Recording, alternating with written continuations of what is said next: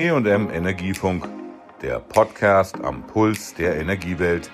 Willkommen zur neuen Folge. Ich bin Susanne Harmsen, Redakteurin beim Fachverlag Energie und Management.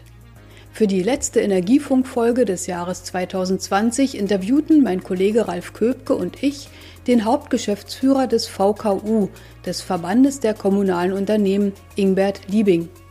Zuerst ging es natürlich nach dem Jahr mit der Covid-19-Pandemie darum, wie gut die Stadtwerke mit dieser besonderen Herausforderung fertig geworden sind. Die Pandemie war auch für die Stadtwerke eine gewaltige Herausforderung, aber sie haben sie gut gemeistert. Und dabei gibt es zwei Facetten. Das eine ist die Rolle der Stadtwerke als Ver- und Entsorger, als Unternehmen der Daseinsvorsorge. Und da ist es halt gelungen, dafür zu sorgen, dass der Strom und das Wasser weiterhin verlässlich fließen, dass Abwasser und äh, Abfall sicher entsorgt werden, dass die Telekommunikation weiter funktioniert. Das war eine wichtige Konstante, hat äh, Vertrauen und Sicherheit in einer Phase großer Verunsicherung verliehen. Und äh, das kommt bei den Menschen an. Das äh, Vertrauensranking, das Forsa ja alle Jahre erstellt, hat gezeigt, dass die Menschen den Stadtwerken besonders vertrauen. Das Vertrauen ist um acht Prozentpunkte gestiegen auf 75 Prozent. Das ist der gleiche Level wie das Bundesverfassungsgericht. Mehr geht kaum. Das ist positiv. Die zweite Facette ist die wirtschaftliche Seite. Hier müssen wir feststellen, dass die Mitgliedsunternehmen bei uns im Verband mit den Geschäftsfeldern Energiewirtschaft, Wasserver- und Entsorgung, äh, Abfallwirtschaft und Telekommunikation ja noch sehr stabil sind. Aber andere Bereiche sind viel heftiger getroffen worden. Nehmen wir den ÖPNV, der im Frühjahr so gut wie überhaupt keine Gäste mehr transportiert hat, mit Milliardenverlusten. Nehmen wir die Bäder oder auch die Kommunen selber mit den Gewerbesteuereinbrüchen. Da sind die wirtschaftlichen Folgen noch viel heftiger. Insofern ist es gut, dass die Stadtwerke hier eine Rolle der Stabilität in der Krise spielen konnten. Dank Notfallplänen aus der SARS-Pandemie von 2002 konnten die Einrichtungen der kritischen Infrastruktur in Deutschland schnell und zielgerichtet reagieren. Was sind die Lehren aus der Pandemie von 2020, Ingbert Liebing? Das wird der Schub für Digitalisierung sein. Wir haben sehr schnell lernen müssen, in der Hochphase der Pandemie unsere Arbeit in den digitalen Raum zu verlegen. Auch bei den Stadtwerken war das so der Fall. Insofern war die Krise sicherlich auch ein Katalysator für Digitalisierung. Auf der anderen Seite haben wir aber auch feststellen müssen, wo wir noch Defizite haben. Zum Beispiel in der Infrastruktur, dass einzelne Bereiche eben noch nicht so gut mit Glasfaser ausgestattet sind, mit leistungsfähigem, schnellen Internet. Oder auch die Schwächen insbesondere in den Schulen, die einen hohen Nachholbedarf haben. Sie haben ja mitten in der Lockdown-Zeit am 1. April Ihr Amt als Hauptgeschäftsführer angetreten. Aus Ihrer Zeit als ehrenamtlicher Kommunalpolitiker und später hauptamtlicher Bürgermeister kannten Sie die Welt der Stadtwerke von der lokalen Ebene. Wie schauen Sie auf die letzten neun Monate zurück? Ja, das war auch für mich persönlich natürlich ein Einstieg beim Verband unter erschwerten Bedingungen. Als ich am 1.4.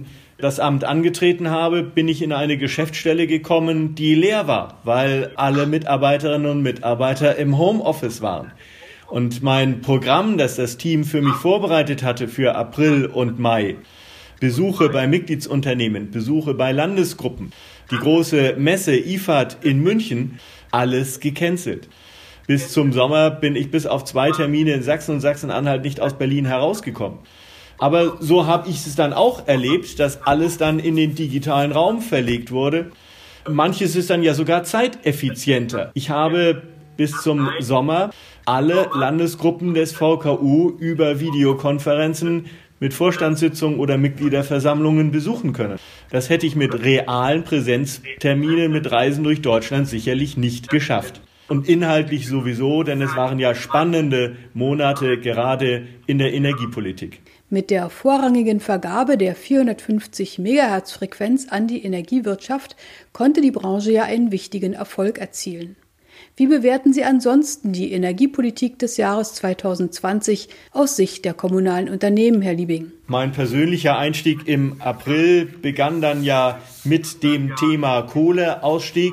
Der Gesetzentwurf, wie er ins Parlament hineingegangen ist, erfüllte ja bei weitem nicht die Anforderungen, die wir als kommunale Unternehmen bei dem Thema gesetzt hatten. Eine totale Ungleichgewichtigkeit zwischen Stein- und Braunkohle, Problematik der jungen Steinkohlekraftwerke, die abgeschaltet werden sollten per Ordnungsrecht zu einem Zeitpunkt, wo sie ihre Investitionen noch nicht verdient haben konnten die unbefriedigende Situation bei der Kraft-Wärme-Kopplung.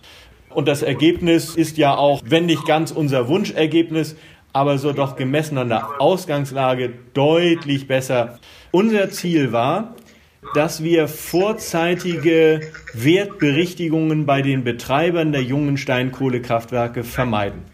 Denn das waren Kraftwerke, die politisch gewollt waren, Anfang der 2000er, um Stromersatz zu bekommen für den Ausstieg aus der Kernenergie.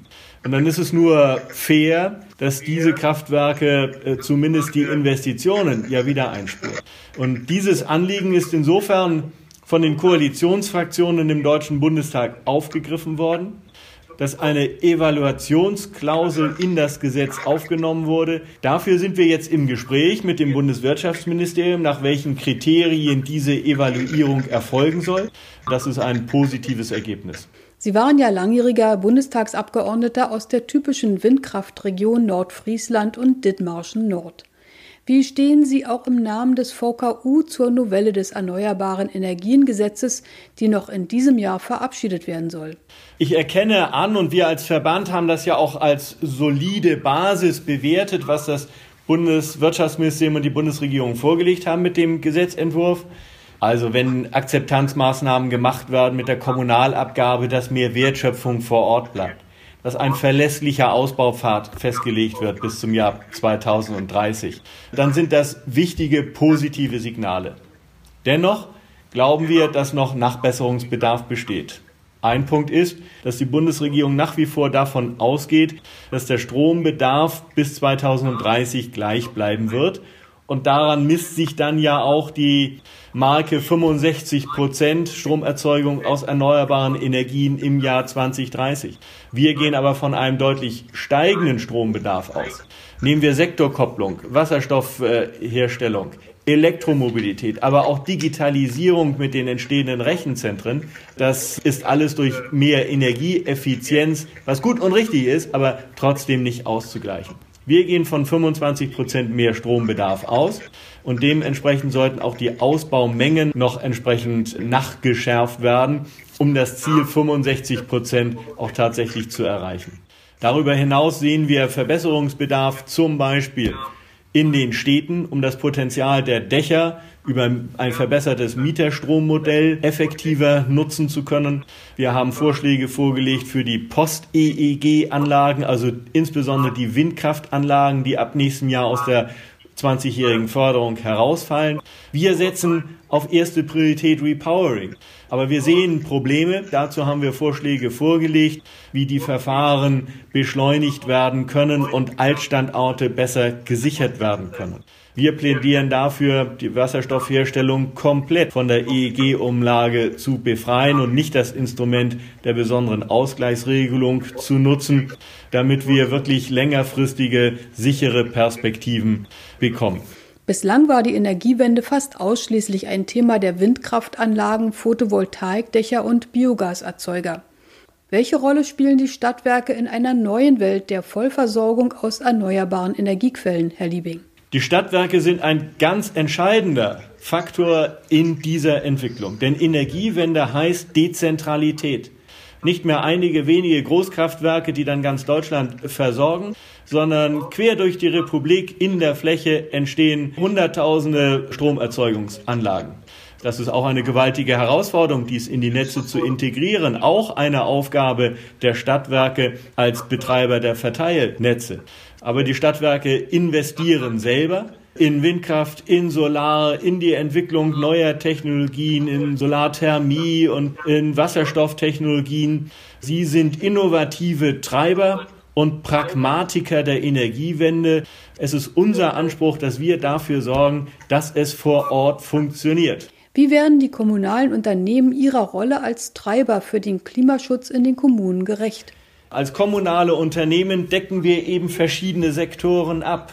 Sowohl die Versorgung mit Strom als auch mit Wärme. Wir engagieren uns im Bereich der Mobilität. Der ÖPNV ist eine kommunale Aufgabe. Auch im Bereich der Elektromobilität engagieren sich die Stadtwerke. Jede zweite öffentlich zugängliche Ladesäule in Deutschland wird von Stadtwerken betrieben. Und so ist es gerade unser Vorteil, dass wir die Kundennähe haben, die Ortskenntnis und passgenaue Lösungen in den Quartieren anbieten können. Und das macht deutlich, wir haben die Fachkompetenz, die Kenntnis vor Ort, die Partnerschaft mit der Wohnungswirtschaft. Das ist unsere Expertise, die wir in die Energiewende einbringen wollen. Auch ins neue Jahr wird uns leider noch die Covid-19-Pandemie begleiten. Welche Herausforderungen erwarten Sie außerdem im Jahr 2021 für die Stadtwerkewelt? Politisch ist dieses Jahr geprägt von der Bundestagswahl am 26. September und sechs Landtagswahlen, die ja auch noch stattfinden. Insofern können wir von einem Superwahljahr sprechen. Aber es ist eine alte Erfahrung, dass in solchen Superwahljahren in der Sache wenig entschieden wird. Und deswegen hoffen wir darauf, dass jetzt die EEG-Novelle zügig noch vor Weihnachten unter Dach und Fach kommt und dass dann Ende des Jahres in Koalitionsverhandlungen der Weg beschrieben wird in die Zukunft. Und da ist unsere wichtigste Anforderung, dass wir gerade in der Energiewirtschaft zu mehr längerfristiger Verlässlichkeit und Stabilität kommen, zu einem Rahmen, der auch über Wahlperioden hinweg Bestand haben sollte. Und dazu gehört als zweites, dass wir, wenn wir einen solchen längerfristigen, verlässlichen Pfad beschreiben, dies auch als Chance nutzen, das in Ordnung zu bringen, was ins Rutschen geraten ist, nämlich das Gesamtsystem von Steuern, Abgaben und Umlagen im Energiebereich. Der Strom ist zu teuer, nicht weil die Produktion zu teuer wäre, sondern weil die staatlichen Steuern, Abgaben und Umlagen darauf zu teuer sind. Das ist ja entstanden in einer Zeit, Anfang der 2000er, vor 20 Jahren, als man bewusst gesagt hat, wir machen den Strom so teuer wie möglich, um einen Anreiz zu schaffen zum Stromsparen. Heute haben wir aber doch eine völlig andere Philosophie. Wir wollen den Strom nutzen, und zwar den erneuerbaren Strom nutzen, um auch damit Mobilität sicherzustellen, Häuser zu heizen, Sektorkopplung. Wir wollen ganz viel mit diesem Strom machen. Aber wenn wir ihn vorher extra künstlich staatlicherseits teuer machen, dann konterkariert doch das. Und das ist eine der wichtigsten Erwartungen, dass das endlich jetzt stimmig gemacht wird für die neue Welt der Energiewende. Vielen Dank an Ingbert Liebing, Hauptgeschäftsführer des VKU, für dieses Interview. Allen Hörern des E&M Energiefunks wünschen wir frohe Feiertage und ein gesundes, erfolgreiches 2021. Tschüss, sagt Susanne Harmsen. Das war der EM Energiefunk. Bleiben Sie voller Spannung.